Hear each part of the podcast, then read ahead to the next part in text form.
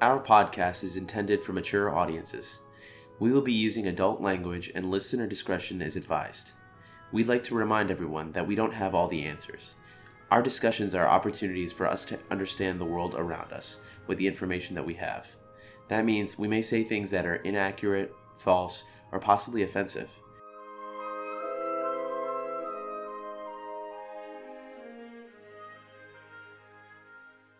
Let's take a moment and have a moment of silence for those kids at OSU. Um, uh, somebody drove a vehicle. A young man deliberately ran students with a car on the campus of Ohio State University and then jumped out to stab them on Monday morning, setting off a campus wide lockdown and a massive active shooter alert. Uh, the man was quickly shot dead by a campus officer nearby. So that happened on the 29th, I believe. Yeah, about a, about a week ago. So, do you know the motivation of it? Well, according to what I saw on the media, um, he was a disgruntled Muslim. That Yeah, he, he was he was a Somali refugee. Somali refugee, right? Wait, the victim was? The no, the The the. The person that Okay. uh, did the attack. Okay. Yeah, essentially what they're saying is that he was a Somali refugee that had come, that had immigrated here a few years ago. He went to community college initially, and then he transferred to Ohio State recently, and had only been enrolled there for maybe a semester. And um, I don't know if he claimed to be a part of ISIS or not before the attack, but he, um, like Karan said, he was disgruntled and he was upset with. Um, he had, you know, classic radical. Um, radical terror um, type of rhetoric that he used. Like he was disgruntled, he was upset the fact that you know, Muslims were being treated badly Correct. here in the Middle East, etc., etc. and he and he doesn't represent any segment of the, the Muslim population at all. Mhm. And um, it this is something that he felt personally and was not um, He doesn't speak for an entire people. correct. So, but we should take, like Karan said, a moment of silence for those folks that were affected by the the situation.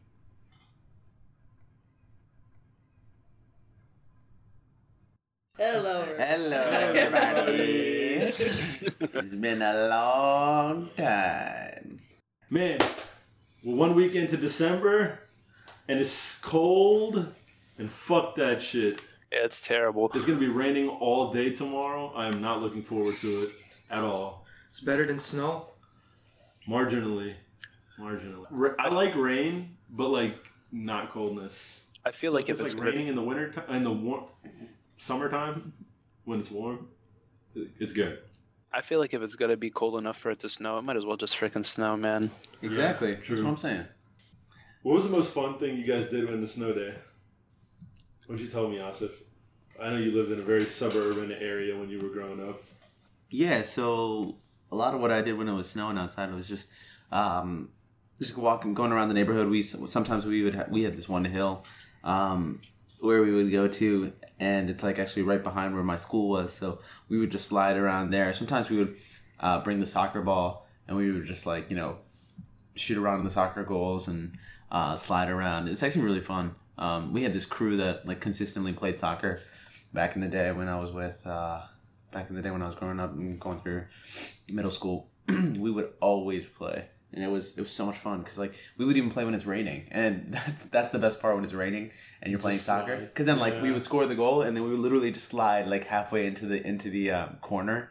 It was so awesome. I remember this one time where it was like torrential down. It had been raining for at least like three days, and the field was disgusting. But those were the best times to play because like you'd come back and you'd just be like, I don't really give a shit, you know. You're just like it's raining. You guys are just like you know messing around, shooting the ball, like dribbling Guys it. Yeah, it was really fun. It's just and it was like warm outside, so it's like eighty degrees, eighty five degrees. Uh, it was like perfect in the summer rain. Gotta love it.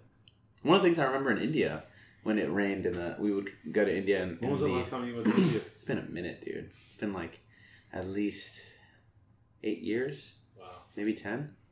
Um, and so like we would go to India, and it would be in the summer back in the day. I think it's when I was growing up, and we would wait for summer rains were the best in India because you just get on the rooftop and it's like a flat season. yeah it's a Hell flat yeah. rooftop right so you just get out there and like you just like play around in, in the summer rain on the rooftop so the dhaba Yeah.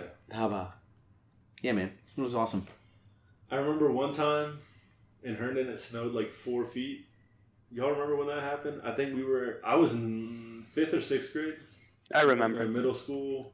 Adam was. I don't. I know. Adam and I were in mil, in elementary school.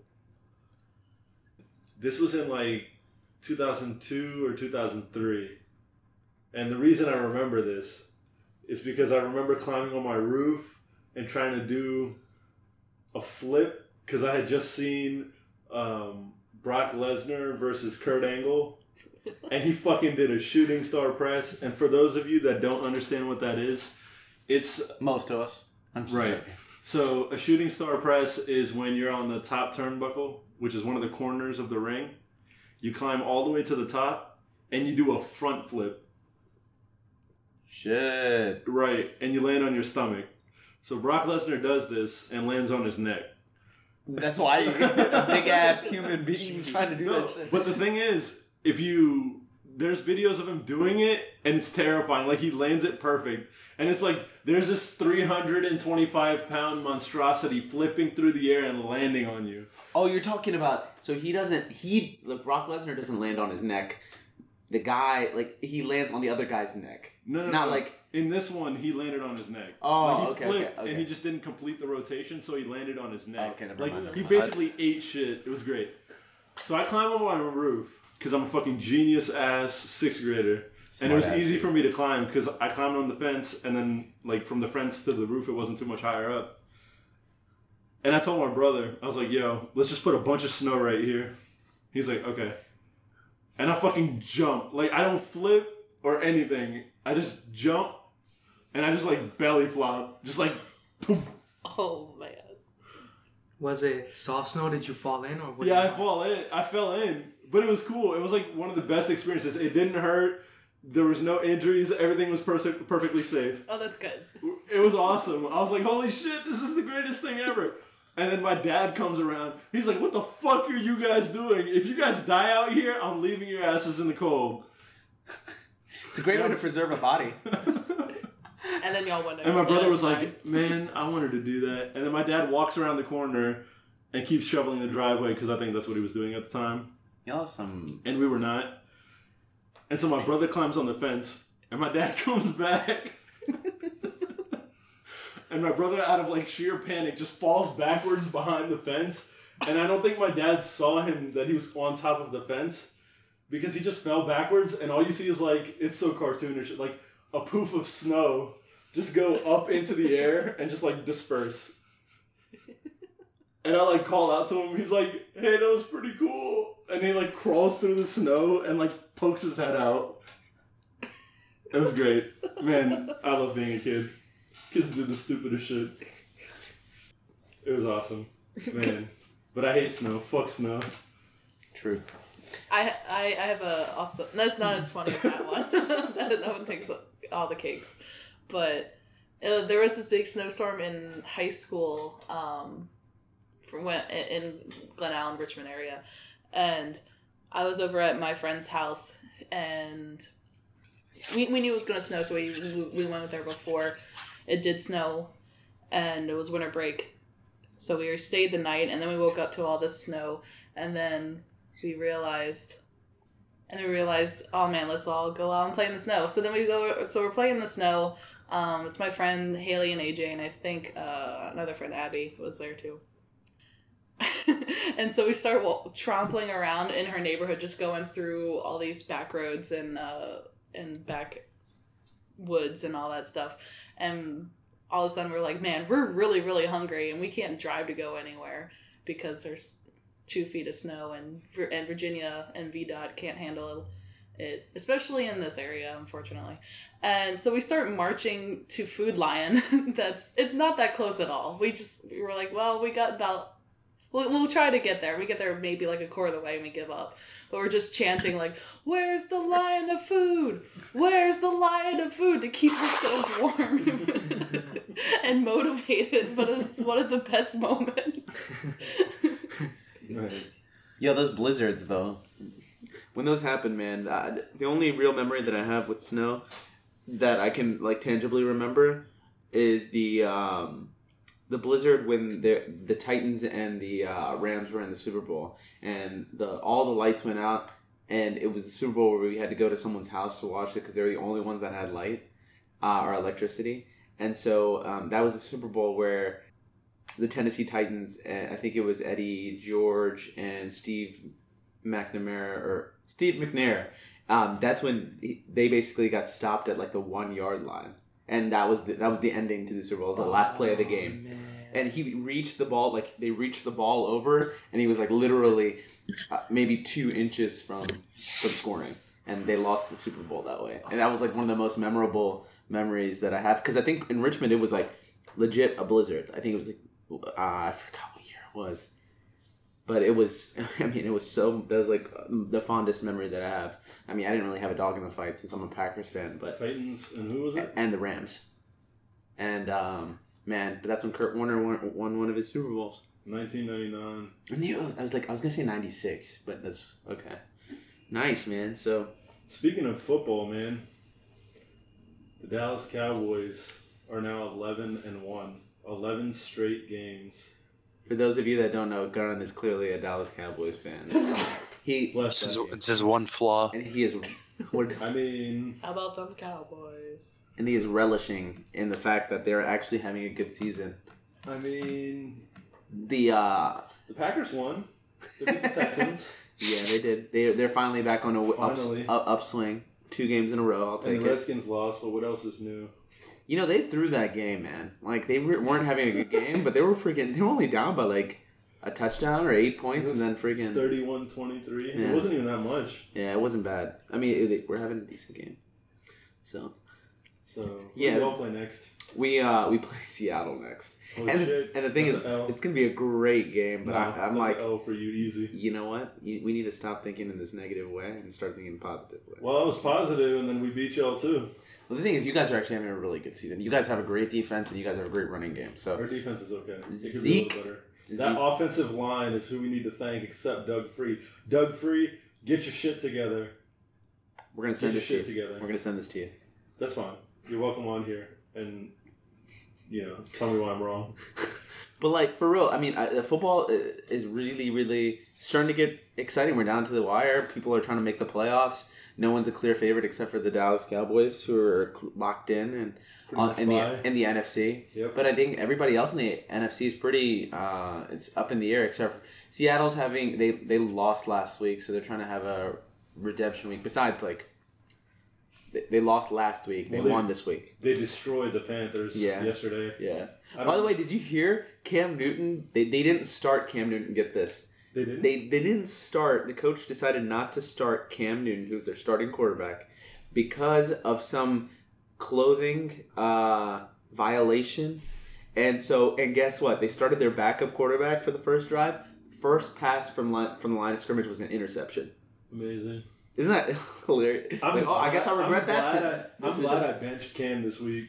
yeah, had like, a terrible week. His- He, man, I had him last week, ass. The week Mhm. before that, ass. The week before that, ass. The week before that, ass. We can keep going. To like Pretty the much. three I- I games had- of the season where he was okay, and then he just went downhill. Like he was, he was a fluke, man. well, the Panthers are having a really bad season anyway, so Do you think the NFL is becoming more strict about players making statements, whether it's in their clothing or their or their you know actions? the thing is, I don't think they're super strict because it's like uh, each team is their own. Um, each team is their really their own entity. Um, so that's it's the team's decision on whether they want to. Um, what whether they want to intervene or not. I mean, um, w- we can tell with the Colin Kaepernick situation, who, by the way, um, you Who's know, benched for the rest of the season? right? He, he was. He, this was not the year to do it. he was not I know. having a He good just year. like. Oh, I mean, the thing is, he's had a decline. He should have worked on his. If he really wanted to make a statement, he should have worked on his game and been like, you know, that then he would have really Yeah. made a, a big statement. But he was terrible. He was saying, he was like- some ass this season. He was just trash. He was like so bad. Uh, Um, but I think you know there was a really good debate around that this year, and I think he he, he did. He, you know, somebody who was it? Um, somebody was talking about uh, one of the commentators said, I think it was Trevor Noah. Um, he was talking to Tomi Lahren, by the way, uh, who, for those of you that don't know who Tomi Lahren is, Tomi Lahren's a, um, she's starting to become mainstream conservative uh, news radio personality or news personality, and mostly she's on social media, but she's she is pretty uh, out there with her opinions. But what's interesting is that it was like kind of so Trevor Noah, who's now the host of the Daily Show, invited her on to talk about like I guess the opposing view, right? Like you know his he's obviously a, a pretty progressive guy and believes in certain um, I guess Democrat values, I guess you could say. So he invited her on the TV show or his the Daily Show, and they talked and they went they went at a, a bunch of different topics, which you guys, by the way, should totally watch the Yeah. the segment. I saw It was it. a lot. It was really really awesome to watch. yeah, I When saw was the whole thing. Yeah, it's like um earlier last week. okay. Yeah, and it's like twenty seconds, twenty six minute clip, but it's worth it. Like it goes by because it's so It's entertaining to 26 watch. minute clip. You mean an episode? No, no, it was like a clip because it wasn't the whole entire episode. Oh shit. Yeah, but it's so entertaining to watch because they're so different from each other. Such contrasting values, and I didn't realize how smart Trevor Noah is. He's really Oh, yeah, intelligent. Yeah. Yeah, I mean, Like- I don't think they'd pick somebody to be the host of the Daily Show if they weren't. Well, like I knew he was smart, but I didn't know he was like that. Like he, he was pivoting and um like Yeah, I mean, with the Daily What's Show, it's You very said Tomi Lahren. yeah T O M I Tommy. Tommy. Yeah. yeah T O I M I. mean, with the Daily Show, they're they're they're in the middle for a lot of things.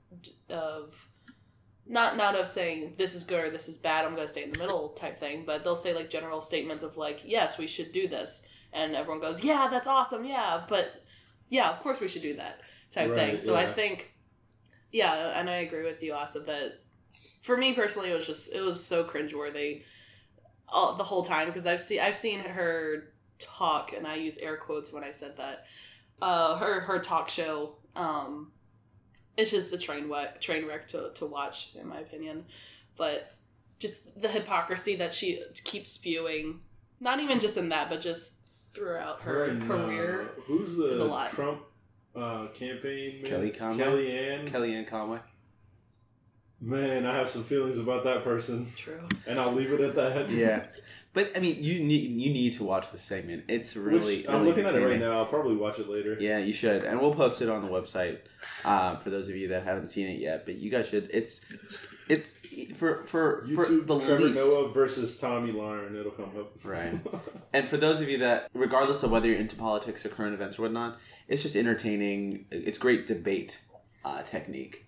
Um, they just go at it with. Per- but the whole point of me bringing that up was to talk about. They talk about Colin Kaepernick, and Trevor Noah mentions uh, about how he feels. Like Tomi Lahren basically says she doesn't think that it's appropriate for Colin Kaepernick to be. A, she she believes that he should he has the right to do it, but she doesn't like the fact that he did it and used that medium with the um, the American flag. That's silly. Then what are you Uh, supposed to do? And so that's and the, that, and the- that was the question that he proposed, and Oh, oh, ultimately, oh, oh, oh. and ultimately, to, to, Tommy, is that how you say it? Tommy. Tommy, she concluded that you know, I don't make myself the victim, so I, something along the lines of like I, I don't feel victimized, therefore I don't I don't speak up about it, and so I feel like silly. that But that's- that Continue. Um, My and I feel like that kind of just sums up her whole like you know angle, her whole point of view, which ultimately she did not answer Trevor's question, which was what is the appropriate response? What is the appropriate way to speak up about something? If you're not going to kneel during the anthem, if you're what's not the appropriate way for a black person Exactly. to to protest the way that you, is appropriate. And essentially, her answer was, "Don't feel victimized." And I guess like that's, That's very crazy. convenient coming from you know white a, yes a white person. So like I don't know. I just feel like Trevor just fried her the whole time. Like Hey, remember though, she's a millennial. She doesn't like labels. I, I was just about to say that. Contradictions, Oh, like- that's what I was talking about the hypocrisy of just. yeah, I mean, I've Isn't Trevor heard. Noah also a millennial? No, no, no. You got to watch the clip. He He's like a, he's like she a says- Gen Yeah, he's like, uh, aren't you a millennial? She's like, well, I don't really like labels, but if I had to fit in a category, I call myself a millennial. He's like, but you, he's like, you refute it by calling yourself with a label or something like that, or I forget. It was, maybe she talked something about No, no, he conservative. he asked Um, or so he said, conservative. yeah, exactly. That's what happened. He was like, "So you're conservative," and she was like, "I'm a millennial. I don't like labels." Yeah. Which is a contradiction in itself. And then he had that like puzzled, like you dumbass look on his face for like the It's the next best. for like the next seven He seconds. lit- you he- gotta he- watch it. You literally see Trevor Noah going through the five stages of grief, like in that clip when he was like, uh, when he asked her, "So you're a conservative?" and she said, "I'm a millennial. I don't like labels." And, uh, yeah, that's what I mean by the hypocrisy. Yeah, it was hilarious. But it's very interesting that how we, we needed to discuss what uh, like race relations are like in this country. I think that would be an interesting topic for us to kind of. I mean, what are your thoughts on addressing some of the, the key issues that are, are, I guess, are hot topics or perennial topics this day and age? Race relations being one. Uh, do you think uh, President-elect Trump is something that is gonna make them severely worse, or do you think he's gonna avoid them completely and just keep his head down and, and, and just focus on economics? I think Trump's passivity about what has you know his followers is incited speaks a lot. He's not going to be a champion of pro race relations. He's not going to be you know the person trying to mend it. And so I think what he's done is he's he's emboldened a lot of the divide. Actually, a lot Sure of people, has. um, a lot of people uh, we have the you know white supremacist groups you know the alt-right the neo-nazis and all of them that um, that meeting was scary. what meeting That alt right, oh yeah yeah White- yes yeah like yeah the nationalists, whatever. Yeah so i mean that is a direct of that is a direct uh, you know reaction to you know trump's rise. So I, I think and i think we've talked about this off record me and adam um, i anticipate things getting worse. I that sure do. to be you know pro- there's going to be more violence. We're going to hear about more cases. I think we're going to have to go through a lot of shit before things really get uh really get resolved but it's probably not going to happen soon that's in short what i think I think that's true as well. I think a lot of people have a lot of stuff to be. I don't want to say afraid of, but we have to anticipate a lot nowadays, especially people of color and minorities in general. at least cautious, minimum. Not, Yeah. ju- not necessarily either afraid or petrified, but there there has been a lot of you know positive as well like for example um uh f- i'm seeing more things like free martial arts classes for hijabis and you know things like that. Um but that is alarming as well you know? The fact that people are so afraid that they are they're more conscious of their mortality you know what i mean? Even before the rise of, of trump you know? Me and my family we don't face a lot of shit you know what I mean? Like, have you ever stared down the barrel of a gun from a cop for what you believe in? That's the type of shit we have to live with. You know what I mean? Like, but I, and it's scary. Like, I know I don't pray in public anymore. You know what I mean? Unless I have someone flanking me from behind, making sure no one's gonna attack me, because The that's last- a serious concern. Yeah, man. The last time I prayed in public was at um was at Renwick. I saw like this visibly uncomfortable like Desi family and like the dad had just gone up to pray and he was like kind of looking back and forth and I was like, Mhm. "Dang, it's that time already." So I just like hopped on and joined him. Yeah. Joined him and he said afterwards like it had really put him at ease cuz you know, he was like, "You know, there's all these white folk. What are we going to do?" And I was like, "I don't know, man." But that was like uh like 2 months ago. I went back to Renwick. And it was like it was weird, you know. It was like so we're was at the, the election.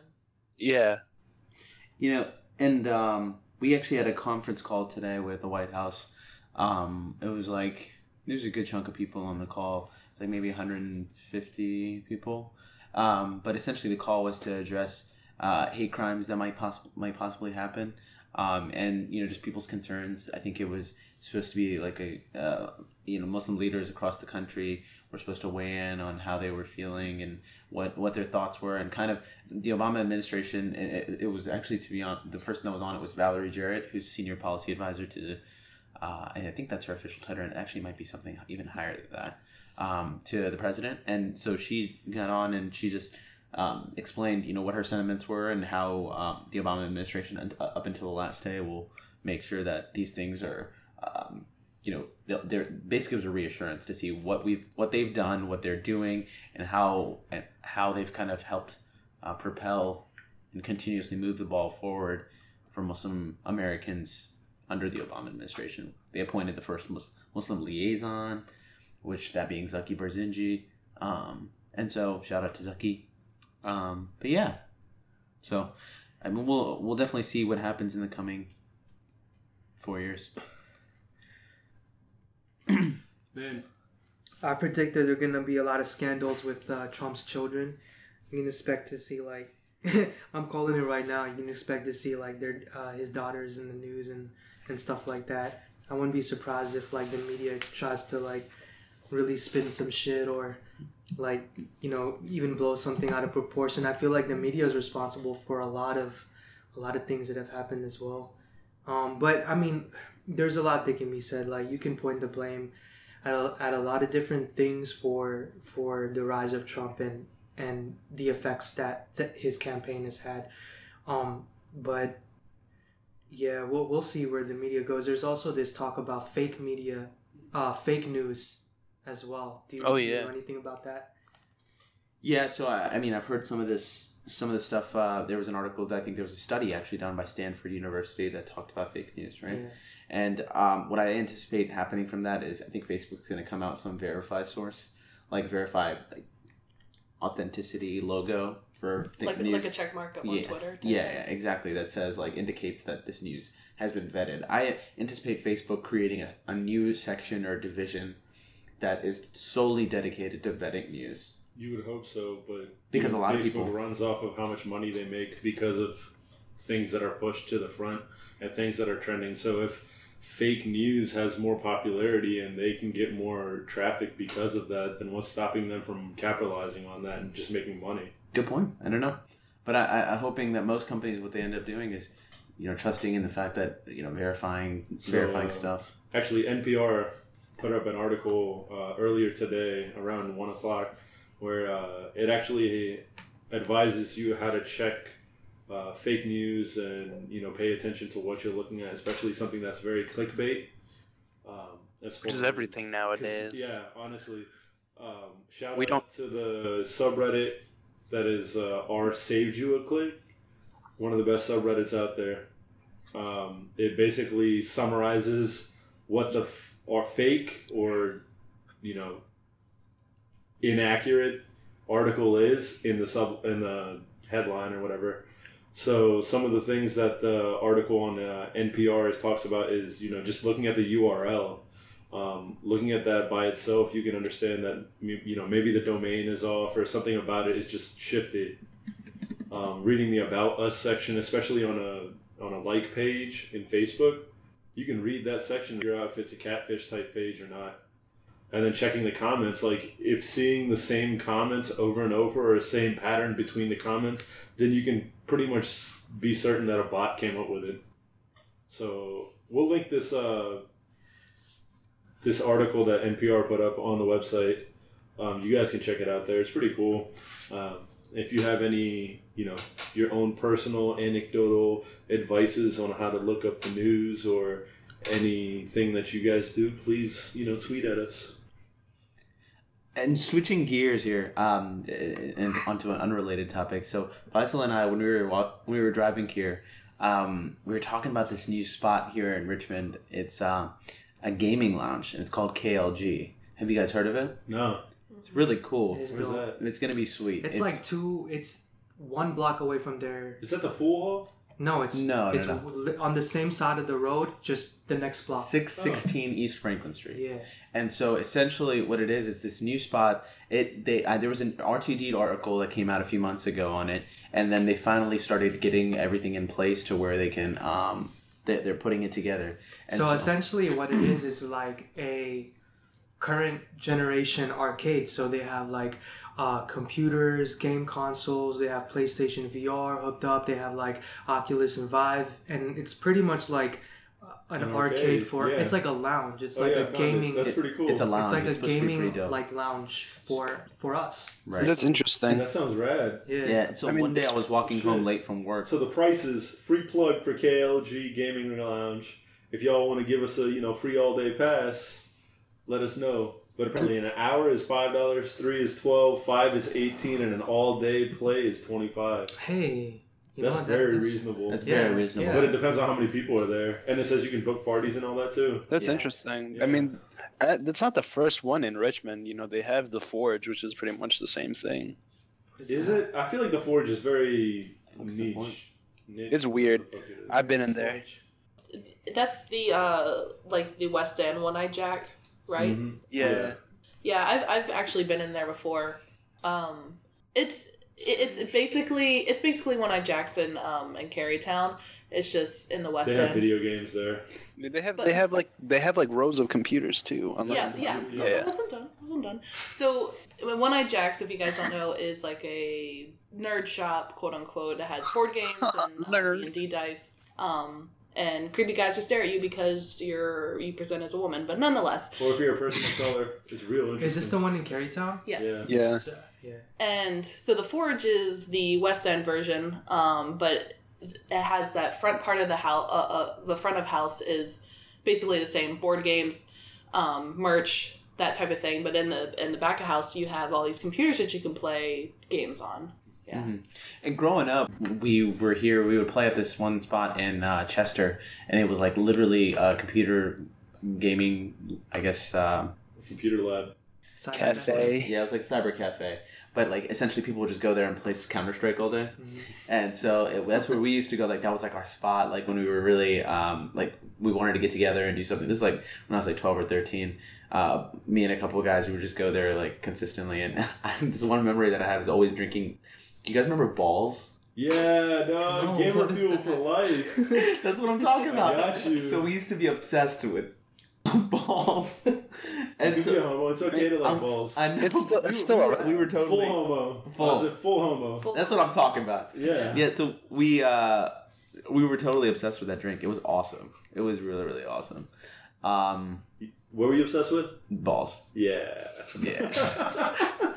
Um B A W L Z I think. so is it was it LS? Yeah, it's a Guarana. It's a Guarana energy drink. Yeah. Oh. It's like Red Bull before Red Bull. But they have it. They have an orange one and a cherry one now too that they sell yeah, at the Micro blue one is the best though. The OG balls. The blue, blue one is its best. You, you like blue balls? Hell yeah. Feels so good, bro. But getting back to KLG, so KLG's um they're gonna be got opening up I think on Did December seventeenth.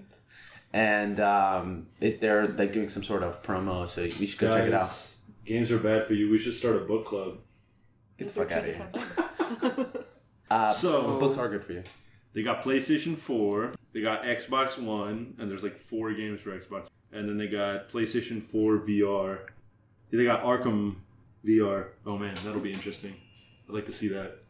I heard it was really bad. oh, Really? Yeah, like I heard it was insanely terrible. Yeah, I Um, heard that too. My friend was like, "Yeah, imagine those 3D glasses you get and you use on the box of, box of cereal." I was like, "Yeah." He's like, "Imagine something worse than that." Oh shit. shit. Damn. Speaking of video games, Last of Us. Uh, Two. Yeah. Is out. I'm gonna Yeah. I'm gonna I'm edging my way towards getting that PlayStation 4 uh Faisal. Mhm. Man, it's gonna it's gonna happen, man. Between Uncharted 4 and Mm, The. Last of Us, the second one, oh man. And Street Fighter. there's so many good I games. want- And Street Fighter 5. we Akuma, Akuma got released, Oh really? or he got announced. He's coming out on the 20th of December. Very nice. He looks very good. I'll probably get him. yeah, you know you're gonna get a. Well, that's the thing. Like, I haven't gotten, I haven't gotten a lot of the DLC characters. Like, I only got Boxer and, um, yeah, just Boxer. I only got Balrog Damn. out of the six from season one because nobody else really appealed to me. man. Season two is going to be Akuma's the only returning character, and then apparently there's five brand new characters that they've never had in the franchise before that are going to be released. Adam, how are you playing it? What console? I'm using PC. PC. Uh, And there's crossplay between, there's yeah, crossplay PlayStation between PS4 and PC, so I get to scrimmage with Talon and Spencer. do you have MK10? I don't have MK10. I'm gonna. I was- Okay, well, all right. I'm getting Street Fighter for PC, and we're gonna play. Yeah, that's fine. Whenever you want to catch these hands, it's fine. Let's go. See me in Mortal Kombat. No, I know you're good. You're good. I don't mess with you in Mortal Kombat, dude. That's cool. You can you can still catch a beating in Street Fighter. I got uh, Pokemon like two days ago. My man. You started playing? I only put in about an hour of it. You liar. Actually, it's less than an hour. It's like. Four I, I put in like fifty something minutes. Yeah, he told me that yesterday, so his story checks out. Thank you. um, Probably not gonna play it until like January though. I'll just like I'll pick it up for a couple of minutes and put it down. Just do a couple of battles and put it down. I'm not really gonna invest in it until much later. I just thought it was a compulsive buy. It was like 3 a.m. in the morning, and I was like, man, I need like I kind of want to play Pokemon, but like I'm gonna get it eventually. Might as well get it now, right? Yeah, I just downloaded it. Um, I was disappointed it wasn't in 3D.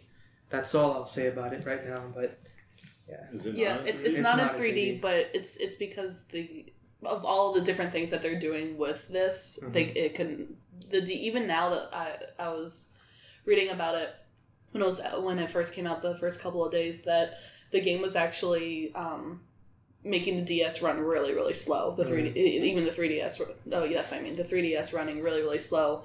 Um, so I just think f- what they wanted to do with the with the title they just couldn't do 3D with that because it was just gonna overload everything. Yeah. Adam was saying something about that uh, yesterday. He was also talking about like um, how people are anticipating the Nintendo Switch to be underpowered because it is a it really is a mobile device. So I mean, how are you gonna have like AAA console titles on a mobile processor? You know, how is that gonna look? And then me and Adam were discussing like, and that's one of my biggest like worries about the new Zelda game. I feel that because of its scale, because of how ambitious that they want to get with it, um, that Nintendo like may even drop the ball on it. But I guess it's kind of ear too early to say. Um, I mean, I was thinking about it and I was like, well, Nvidia kind of already made something like that. The Shield.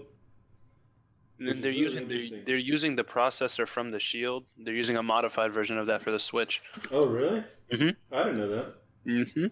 That's pretty cool. Because Yeah, I've been- I've been doing- itself is really small. It's not a lot. Like it's only 16 gigs, and I don't even know if there's expandable storage or anything like that. So, but it's really light, and you can walk around with it. I guess. But, I'm alright with that. I know I'm buying the Switch first day it comes out. really? Mm-hmm. Why? Cause man, I haven't had a console in a long time. Nah, there's that PC mentality changing. I guess it's for Nintendo, so it doesn't. Really It's just for. Nintendo. The only, th- Yeah. the only, the only exclusive I ever buy is Nintendo, man. Yeah, that's kind of one of my reasons as to why I still want to have a PlayStation 4. It's just a legacy, man. Since back in the day, PS One. PS1, man, can't go wrong with Crash Bandicoot. That was the first game I ever played. So Crash Spyro Bandicoot. too. mm, and Spyro, So man, good. Tomba, Don't sleep on Spyro. Yeah. man.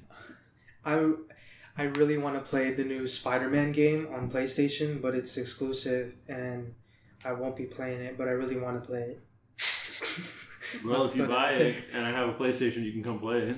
Yeah, I'm not gonna buy it though. Doobie might get it though. I'll watch him play it. I'm excited for the new Does he have a Marvel vs. PlayStation 4? Capcom. Nah, he'll eventually get one though. He said he said I asked him when does he get one. He said by the time you're finished with your VR project, then I'll have one.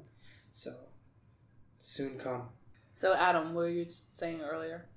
Um, Marvel vs. Capcom. yeah, new new one was uh, teased. It's called Marvel vs. Capcom Infinite. It looks pretty good. They're going back to the original Marvel vs. Capcom formula of two v two instead of three v three. Which is going to be really interesting. But I also heard very good news that uh, Ultimate Marvel vs. Capcom 3 is uh, it's re-released for PlayStation 4. Ooh. So you could you could pick that up before like because everybody thought like Marvel and Capcom had this licensing dispute, so they were that's why they pulled all the copies off the shelves and things like that, and they stopped producing it. But it's remastered now, so They clearly don't. Yeah.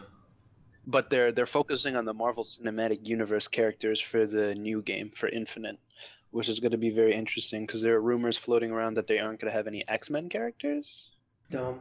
which is really dumb. Yeah, because if you, have if you yeah, like if you've known about the series, if you've known about Marvel vs. Capcom since beforehand, since it's since um, uh, Capcom vs. X Men actually, uh, there always a, there's always been at least um, Magneto, Storm, and Wolverine. Yep. Like those three have been in, like in one iteration or another Marvel vs. Capcom. So I'm like kind of mad about it, but hey, if Iron Fist is still there, I'll be okay. Man, they. I mean, they have an Iron Fist movie, so. Yeah, or yeah, it's gonna be a Netflix original, Like a- which will be web series. Yeah. Well, yeah. There's also a movie with Speak- RZA as the producer. Well, yeah. I think he scored it. Uh, I didn't know he was so good at scoring movies. Did you know that? Who? RZA? Oh yeah, absolutely. Yeah, man. he's, he's, like, done Island super movies. good. Yeah, Yeah. I yeah. like, his whoa. acting is shit though, but his production is. His good. production is awesome. Yeah. Hell yeah. Man. Well, speaking of that, um, I was I actually was watching a little more of Luke Cage today. Yeah. oh, good, good, good. I know it was good. Or is Adam, good. I finished it. It's good. It's awesome. I'm, I'm not done. What episode are you on? Uh, four or five. Okay. I, fi- I, I either finished three or four. Okay. Um, what about what about you? You were on the same. Um, I'm about at episode three or four, around where she's at. Uh, I just finished the prison episode. Flashback. Ooh. Oh, The that's a good one. Yeah. I think that's my favorite one. Oh Yeah. I think so. It's really good. But why I bring it up is the the terminology that they're using for Netflix series is television web series. Oh yeah. I don't know. I found that I found that um, that jargon very interesting, just from my from a linguistic standpoint. But yeah, they're going to combine or bring together Daredevil, Jessica Jones, Luke Cage, obviously, and Iron Fist together, and then they're going to be it's going to be one big Netflix show um, called The Defenders uh, next year, I think. I'm I hyped for can't that. fucking wait. Yeah. That sounds gonna have to watch- amazing. I'm gonna have to watch Jessica Jones all the way through, and I'm gonna have to watch the new season of Daredevil. hmm But I gotta say, Luke Cage is my favorite. So far, It's so good. For me, it's dwarfed by um by season two of Daredevil. That's just my personal seen it yet, opinion. so you might be right. Aren't they coming out with Punisher too? Yeah, yeah. I've, I've heard that, yeah. Yeah, because he was in the second season of Daredevil. yeah, he was. Yeah, Yeah, I don't know if Asif is watching or has watched or plans to watch. Of course, I've watched their. Uh, I've watched three or four episodes of Luke Cage. I've watched all of Daredevil. I've watched. Um, I watch, sometimes I feel like I watch too much TV. uh, it's a it's a serious problem, but um, no, I all those series are ama- like amazing. I think Luke Cage has done really really well in like portraying what it feels like. I I'm just a sucker for anything that takes place in New York City, to be honest. So, lots of media. Yeah, exactly. So like, because I mean, that's one of my like dreams is to go move and move to New York and live in New York for a few years. You know, it's just like I don't know something about it that's just Got it's nice broom closet for you over there. the grind. I, it just motivates me. I don't know. So whenever I go to New York, it's not. I don't get tired. I get like motivated. I come back and I'm like, oh shit, I want to like you know do my shit. I want to get on my grind. You know, like whenever um, it's just uh, something about that city that makes you feel like you want to tick. You know. If you can Yeah, make I- it there, you can make it anywhere, man. It's true, man. Old it Blue a grind. Knew, man. It is a Old grind. Blue Eyes knew. Yeah, Adam's right. Good luck with your broom closet uh, room. For sure, for sure. Well, that's the thing, but and so that's why all a lot of these shows I just I feel an affinity towards because I they all take place in New York City, so it's like you know it's fun to watch for me. I enjoy like the surroundings. I enjoy the diversity that you see in the shows. It's not like very one sided. I mean, in all even in Daredevil, like one of the one of the main women that comes along is Rosario Dawson, who's you know that's like it- there's so much great diversity that comes comes in with like a lot of these Netflix shows that I, I'm very impressed with the quality that they, they're really competing with the big dogs, which I guess is HBO. And I think Showtime Netflix does a better job of touching like social nuance a little bit better. They touch a lot of social issues a lot better. Or at least they- they green light shows that touch on it better. Yeah, Yeah. yeah, and like you see the big network television, and it's just like you guys have so much power to change the way people perceive everything or anything, but you don't. You have shows like fucking Empire, I love Empire Oh, no, though. Really? Yes, I fucking love that. Show. I show. figured he was gonna. I was gonna say. I hope you didn't mention Empire because that's like one of their Is better that a good shows. show? It's one of I their love better that ones. show. It's like you know you should mention like Chicago Fire or some shit like No, that. Or you know, like, like Chicago Girls PD on- or you know like Hawaii Emergency Five O or some shit. You know, like nobody wants to see that shit. You know, Well, it's like his fuck, reincarnation of same. Hawaii Five O Oh right my now. god. I was just I thought you were talking about HBO compared to Love you, to to Netflix. Oh, bro, Ballers is a great show. Oh my god, Ballers is wonderful. Ballers is It's awesome. wonderful. But like that's what I'm saying. There's certain what's great is about a lot of these shows is that is that uh, you know they portray a certain they they're like marketed to a certain audience. And I think these other like the mainstream television channels like CB, CBS and like Fox and stuff is they, they just keep reinventing the same show, just like a very different variation yeah, of it. I agree. Whereas I like at least HBO and Netflix are like changing the game a little bit. They're Yeah, at least like sure. Even Hulu too. right Hulu is as all, well. all the all the uh, internet platforms. Man in the Castle. Yeah. Oh shit. Amazon Adam, speaking of exclusives too. Hulu, did you know that Jeffrey Donovan is going to be on a Hulu original series? I did not. He's going to be on. I forgot what it's called. Um, I'm going to look it up for you right now. Well, And it's pretty much him as Michael Weston, but with magic. It's fucking awesome. I'm so hyped. Like, you have no idea. Oh my goodness. Oh, God. What is it? It's called Shut Eye. You know, it'd And be it starts December 7th on Hulu. it would be cool if they prefaced the first episode with "My name, My is, name Michael is Michael Weston, and I used and to I be a used to spy." Oh my But now That's I'm the a best show. That's But- my favorite show of all. T- well, no, hold up, Scrubs. No, Yeah. hold up, Mash. Oh, I hmm. I was about to say. Mash, then Scrubs, then Burn Notice. But Scrubs man, though. Holy shit! So good. Scrubs is so good. It's so old, but I like. That's one of the shows that I know that sounds really bad, and I'm, it's kind of counter uh, intuitive, but it make I've watched that show sometimes when I go to sleep, just because it's like so comforting. You know, it's not No. like a. Yeah, it's No, I fun to watch. understand. It's one- it's it's also one of the more accurate, quote unquote, medical shows. Right. just all around because they're not so jumbled down by the medical jargon and trying to sa- save the case of the day, the episodic episode type thing. It's about the people who are in this hospital, and I It's think that's why. Yeah, exactly. That's why it's it has a legacy. Right. And the thing is also with that show is that like I, I think I have a, a a special calling for shows that have like a problem and then a solution and then they talk about like why the solution is important to like the overall picture in society. Like Scrubs does that really well where like you know it has like a lesson and like you know it's all touchy feely at the end but it's like kind of a lesson that's you can apply to your real life. You can take away and like it, it makes sense. Man, Burn Notice taught me about how if you want to shoot a propane tank, you gotta have an open flame next to it to make sure that it explodes. Yeah, It's a good lesson. Doug, I got you. I think I learned that from Gears of War. Nah, I learned it from Michael Weston. I oh, learned like, one thing you from know, playing think- Gears of War, and that's if you shout "Revive me" loud enough that you'll eventually get like picked back up. Adam, I miss co-oping with you, man. That was fun. Yeah, it it sure was. Soon it'll be happening again, right? No, not with Gears of War. I'll just whip his ass in Street Fighter though. Okay, okay. You can keep, ta- you can keep talking, all right? Files is gonna be over here like I landed two jabs on you. What? Let's go. I'll whip you in Quake too. Oh goodness!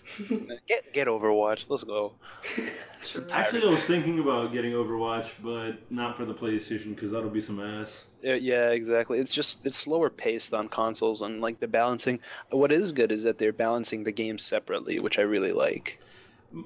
And my brother pr- pr- uh, proposed a good idea to me over Black Friday. He's like, "Man, you're a fake PC gamer." I'm like, "Yeah, dog, you're 100 percent right." He's like, "You want to be a PC gamer so bad, but you fucking suck at it." I don't get like, that. alright. I don't get that impression from you. You're like a loyal Sony fanboy to me. Yo, true, nice, thank you, I guess. Um, but he was like, "Why don't you just save money and get a Steam like stick thing? You know what I'm talking about?" Oh, And Steam box. controller. Yeah, a Steam box, not a box. The thing that you plug into your TV, like a Chromecast. Oh, yeah, yeah. Steam. Get that and the controller. And he's like, that shit is forty dollars, and you can just stream everything through that and still use a controller. Wait, wait. The so it's a USB stick. Yeah, it's like the Chromecast. So it what is it only? Uh, It might it's be used to transmit video signal and audio to it, or does it have its own? You have to load games on it. It has its No, own no, no, no, processing. You can just transmit the game to the TV. Oh, it's just for uh, sending the signal to the TV. That's what it's for, right? Yeah. Okay, got you. It's like Chromecast. Like Oh, I would be you. playing off like Got it would be using my computer. Yeah. It would just be projected on the TV. Got you. That's sweet. Well, my question for you guys is a lot of the things that we've talked about, uh, we, we've spent a good chunk of this episode on gaming in general, right? And um, whether that be video games or computer games, whatnot. So, uh, what would what do you guys feel like? And this, this might be a difficult question. How would you raise your kids? Like, would you allow them to? How much time would you allow them to spend on like these things versus like outdoor recreational or social activities? my kid activities? is going to be born like with a book in his hand or her hand or their hand. You go and read before you learn how to play video games. Yes, agreed. But unless that video game is Pokemon, in which case you can learn to read that way. In Adam's case, Dun dun dun. That's true. In true. Sergey's case too, yeah. actually. But, like, there's how liter- there's literally dozens of us. I, I mean, it depends. It dep- I think it depends more on the game than the amount that you allow the kid to play the game. Because I mean, if I let my kid play Grand Theft Auto Five like for twelve hours a day, I'm sure he's gonna be a little psychopath and like kill like or smash little Jimmy with a truck in the playground or some shit. Do video games cause violence? That old age old See, question. That's so divided because there's some studies that say yeah, and then there's some that say no, it's completely unrelated. So it's soggy. I think I think the approach I had was that I was introduced to certain types of games incrementally with age. You know, sure, the first types of games I played besides Pokemon were fighters, but they were sprite-based fighters. There was no blood really. Like Yeah. it's just kind of like, oh, oh combat. yeah, simple stuff. No, I Um, don't think I don't think if you know twelve year old Jimmy's gonna play twelve hours of GTA, he's gonna wild out and act out. Otherwise, we'd have a lot more kids in the hospital because kids fucking play video games all the time, all day. So I don't think that there's a very strong or positive correlation between. well, well, little Jimmy's gonna develop a mouth, which I'm not gonna like stand for. Like, you're well, not no, a- that's that's not coming from. You can't isolate video games and say that it's coming from that. You can make the same argument about music, uh, television, TV, Yeah, I mean, you know, but all that that goes, stuff. so what you're arguing that the parent has to control what the child what the child learns as. No, I'm not saying that. I'm I'm just saying that certain media doesn't, you know, influence or you know make someone act out in a certain way. It may think it is- alter someone's opinions on something, or maybe someone's approach on something. It may help them understand a life perspective or a different lens on society. Um, but I don't think that like it's going to make someone act out irrationally or against what they already know to be right. You know what I mean? I don't think it's going to influence them to be, you know, violent or whatever. But as going back to Asif's question, I mean, I think for me it, really depends on like what gaming is by the time I have children. I was thinking Because like because we're not going to be playing with controllers. We may not even be playing on our phones. I mean, if we do, it may be like you know basic stuff. But like you know, we'll I guess we'll have to see. But also, I mean, I grew up around kids who were gamers. Like you know, shout outs to fucking uh, um, Harrison and them, Tallin and them. You know, it's those kids that go up and they get degrees in computer science and engineering. They want to study physics. You know, you know, like it's it's deeper than even the story of the game as well. You can be inspired by the technology. Hey, I think that shit is cool. Like for example, um, landing Xbox helped me understand networking concepts. You know what I mean? Like, how do I, you know, connect this machine to the internet? How do I connect this machine to that machine because I want to play with my friend? Because of that, now I'm learning networking, basic level local area networking. You know what I mean? And like, you can pick up and learn a lot about that stuff. But it ultimately comes down to the child. You know what I mean?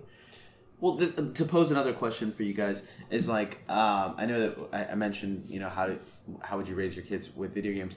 What impact do you think video games would have? Let's say they spend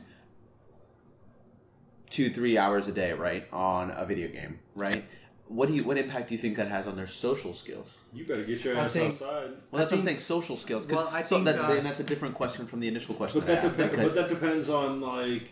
That, I feel like you're asking a very broad question, like because that's a whole child. it is. I want your question. interpretation on it. Well, well, I mean, it's gonna definitely shape the way that we communicate with each other. I mean, if you look at um, the way that we're interacting with each other online, right now there is no you know program or sort of educational approach that combats cyberbullying. You know what i mean? So you hop on to xbox live how much cyberbullying is happening. The way that we interact with each other through headsets and voice is going to be different than the way that you would see that person in real life so there's a clear distinction there socially yes you can actually use for example telepresence to um, to do a social program. For example, you can use that for speed dating. You know what I mean? You can use it for all sorts of different things. So it has a lot of, you know, different directions it can go to. I think it depends on the application and the uh, culture of that application. But let's look at the mainstream games that we're talking about, right? Which are um, like Street Fighter, Yeah. um, uh, some, your your fighting games, and then your um, let's First say person shooters. first person shooters, or even like your Pokemons, right? Those don't require a lot of um, social skills necessary, right? In that sense. So, like, would you feel comfortable with your kid playing, your child playing those games for X Y Z amount of time, as opposed to, let's say, you know, a- and this is this is this could be a question that's applied to just general uh, technology application, right? So, like even texting and stuff, uh, people are saying that our generation is becoming less and less social. Um, and so uh, getting away from video games even like do you think that's a, a true statement or a valid yeah, statement because about 15 minutes ago when we were all talking, you were on Facebook on your phone. right Right. So yes. Jeez. But Anyways, I'm, but to your point, like all of these things Awesome. do Thanks. have. Appreciate no, it. I'm saying no, but it it, like. well the you reason i was be, on facebook You want to be. You don't need to justify yourself, but let me finish my point. i the reason you were- myself but you're gonna call me out Right. Just listen. Okay. Relax. All It's right. it's it's to your point. Just relax, because it's important. The whole point of being able to use social media is so that you're social with other people, right? While that might be behind a screen, it's still important. It's a social interaction. There's uh, lots of studies being done on that right now. Shout out to Joy Gaba. But True. there's lots of studies being done on the fact like how do we interact on Facebook? How do we interact on Twitter? Like all those things are very very important. It's very interesting to see all of that, especially because like if you look at Pokemon, one of the if you that's one thing that everybody in this room has in common is that we've all played Pokemon at one point in our lives. So if the kid grows up to playing Pokemon with a bunch of their friends, then what's wrong with that? You know that that kid is developing social skills, correct? So if you're playing the game with other people, like if you're playing a multiplayer game, you're playing Halo, you're playing with your friends. So then you're being social, right? But are you saying social in the sense that you're using that game to, you know, make friends? Or social in the aspect that you want your child to go outside and actively be social with people in a physical sense? I think Muhammad I and mean, I. Do you see what I'm saying? I mean, the same argument was being made with uh, um, in-person dating versus online dating. Yeah, I mean, that's especially true. like in like the late '90s. You know what I mean? Everyone was like, "Who would really do that's for nerds?" You know what I mean? But now, if you look at how many people are connecting and hooking up, it's all through technology. You know what I mean? So like, I think you're asking that question from a place where the technology is still go- uh, growing.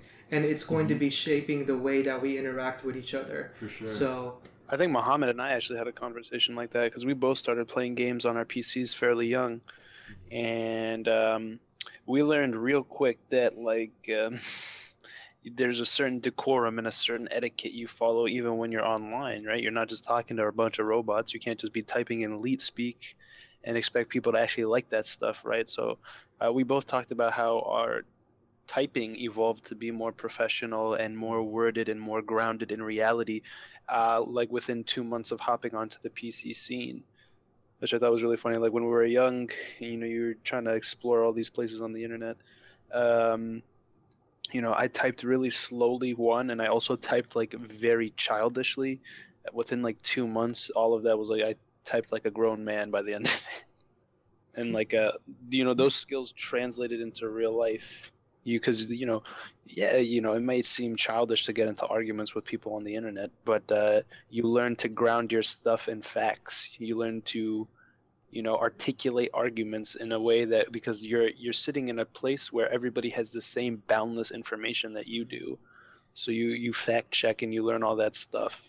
And that's what that was my experience with it. So I, I think would- I would also be interested to see like studies on how video games even uh, affect cognition um, Oh, and man, higher there's a lot. level higher level like thinking skills like you take these very high level strategy games league of legends um, a- and games of that sort and you look at the complexity of teamwork that's involved there's you know there's a lot that can be learned there as well. The um, you know from teamwork to work ethic to communication to um, all of these things. I, I think uh, me and uh, shout outs to my homie jordan.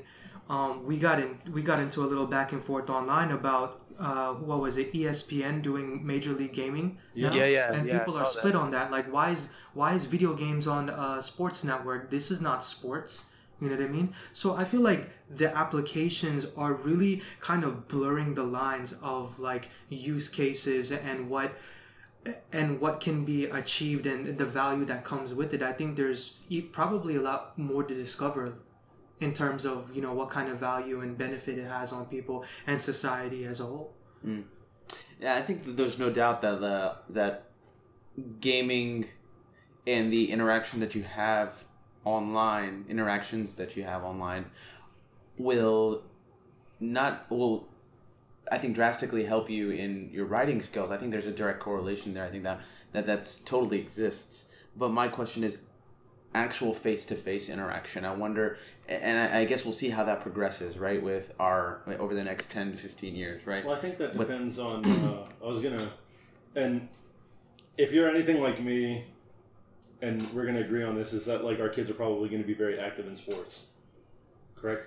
And even Adam, your kid is probably to be a track superstar. So, I mean, What was that? Just joking. it's it's all uh, like you're asking a broad question, but in a very specific manner. You're saying, how are you going to raise your kid? But you know, there's that's such a you know broad question, and I keep saying that, but there's no really other way to describe it. Like, how are you going to raise your kid, Asif? Well, uh, it depends on what sense, right? Well, I, I would like to raise my kid in a variety of ways, but I, I mean, I would like to raise them probably playing sports, but that's like, you know, there's another total half of the equation that I have to account in for it, and which is like my wife, right? What would how would my wife like to raise my kid, and or ki- or our kid, and then then you find a way or common ground to like mix and blend the two. So You also can't forget the kid's perspective as well. correct, all this. Yeah. So I mean, I mean, no, to no, a no, certain no, no. extent, Our, ki- our kids are going to be like- super soldiers. That's it. That's it. They're gonna be raised how I was raised. You better clean that fucking toilet. With a toothbrush. That's a good. That's a good segue too, in a conversation that I think I like having. Is that like, I feel like, and this is a good generalization. This is a really general statement because I don't, and I've seen this a lot, uh, and so this is what my what I've seen from people that I have encountered with, right, where kids um, these days don't have as many chores to do as like when we were growing up, like we grew up with like having to vacuum the house and like you know cut the grass and doing all the manual labor for our parents. And i don't know if that comes from like the values that we were born and raised with but like you know uh, I think it depends on your interaction with kids. right and that's what i'm saying these are like from the en- encounters that i've seen i didn't mean interact that with kids these days. well like whenever you go and see like family's friends when you go to family friends houses and stuff like kids are just like sitting around like um like playing games or something like that right as opposed to like they were you know when i was growing up like my parents would make me be in the kitchen like be the one serving the people that we were that we were hosting you know like whereas that doesn't exist anymore and so like I, those are some just some of the situations that i've encountered i I just want i'm curious to see if you guys have noticed similar trends You're in a conservative. huh You're so traditional. traditional not conservative I think. I Well, think. Uh, traditional and not conservative. That's how it starts. I think uh, I, I'm probably going to go the same route my parents did, where they were, for the most part, very free in allowing me to explore my interests under the condition that I did my best when exploring it. Yeah. So they let me they let me play violin, but they were very hard. Like we didn't let you pick a violin so you couldn't practice, you know. So why don't we hear you playing that hot cross buns, like kind of thing? Or uh, when I started track and field, they were like, if you're going to do this, then you better go to districts. And that didn't happen for like two years. But I mean, so they were very like, yes, explore your interests, figure out what you're good at, but you'll never be able to do that unless you're doing your very best while exploring.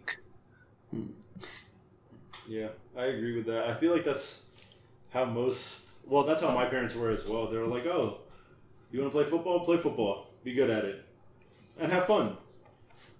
Like, and that was pretty much the tail of the take for all of it. Like, do whatever you want to do, but be the best at what you do. Mm-hmm.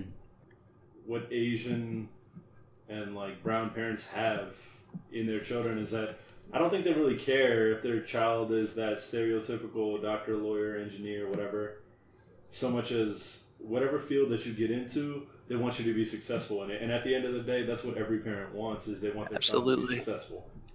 Correct. Right? and I and I think that like um, you know there's um there's a lot to be said for um, you know um, modeling behavior. You know, um, uh, I actually a couple of weeks ago I asked my dad, you know, when did I start cooking? You know, because uh, he was like, I'm tired, make some food, and so like I was cooking. I was like, Dad, when did I start cooking? He was like, Oh man, he's like, you're miserable. Like when we had the restaurant, you were like four years old. I used to like plop you down in the kitchen and have you knead bread and stuff like that. And everybody Yeah. used to yell at you all the time. You know, he's like, he's like, we'd tell you to sweep up because you would pour flour all over the floor and you'd do that too.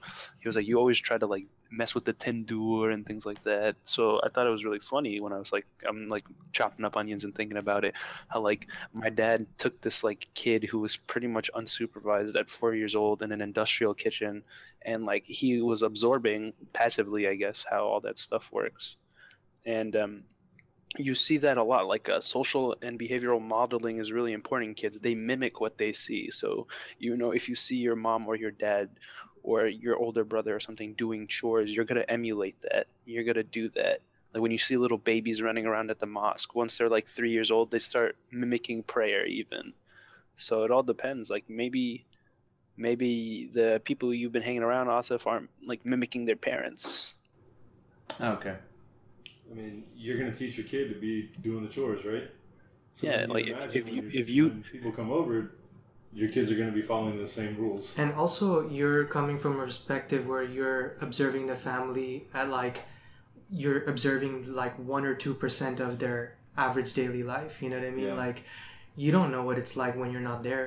You know, so Yeah. they could be upstanding model children, but you know when you know company is over, it's just time to have fun and enjoy themselves. You know, people families have different approaches to to it.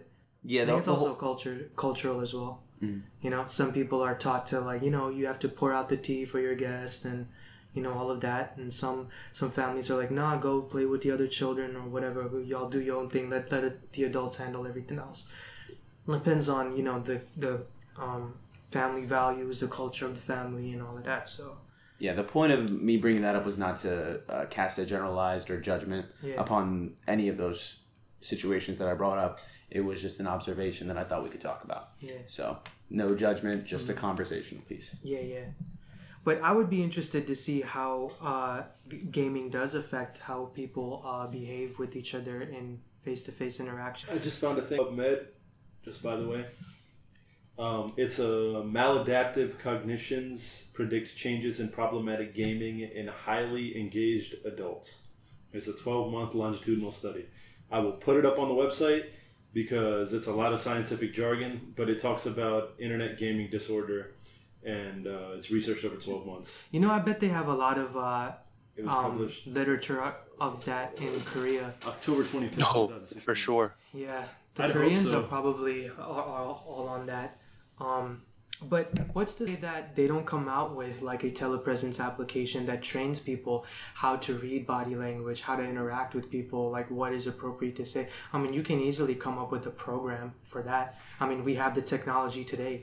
Speaking of which, I was thinking about um, what is it? Augmented reality, right? Yeah, That's yeah. what like Pokemon is basically. yeah. I, w- I was looking at a video and it was uh, showing augmented reality for uh, med school kids. Yep. Where the surgeons actually have like I guess Google or I don't know Cardboard? Google Cardboard. what I I don't know what it was, but they were looking inside the body cavity and everything was like lined up and I was like holy shit Oh yeah, it was probably it was probably like Hololens. yeah it Microsoft was the coolest thing I've ever Yeah. seen. So like beyond gaming, I mean VR is going to have far more applications sure. and it's going to be far more it's going to be used far more than just gaming you know what i mean we're already using it in military Yeah. and uh, we're So using it to it. train surgeons uh, online shopping uh, sports you know you can be on the field with the players i mean there's so many applications to to it um, and, and that's not to say that like that's where all of gaming is going to go i mean you know but probably New ways of jerking it. But next week, we'll talk about something fun. I don't know what, but we'll figure it out. I thought we were gonna talk about food, man. Exactly. Fun. Fun. By the way, Anthony Bourdain recently went to Japan, and it was like a C- it was on Not CNN. the and I re- time. no, but I, it, they it was like some pro like he they were advertising for it, and so I really wanted to watch that episode because I'm obsessed with Japan. Wow. yeah, man. Japan's on the bucket list to go Yeah, to. for sure. Easily, I think Japan. all right thank you for listening bye bye catch us next time if you would like to educate us, challenge us, provide feedback, write to us at our email abvi.us.podcast at gmail.com or tweet us at ABVIuS podcast. Thanks.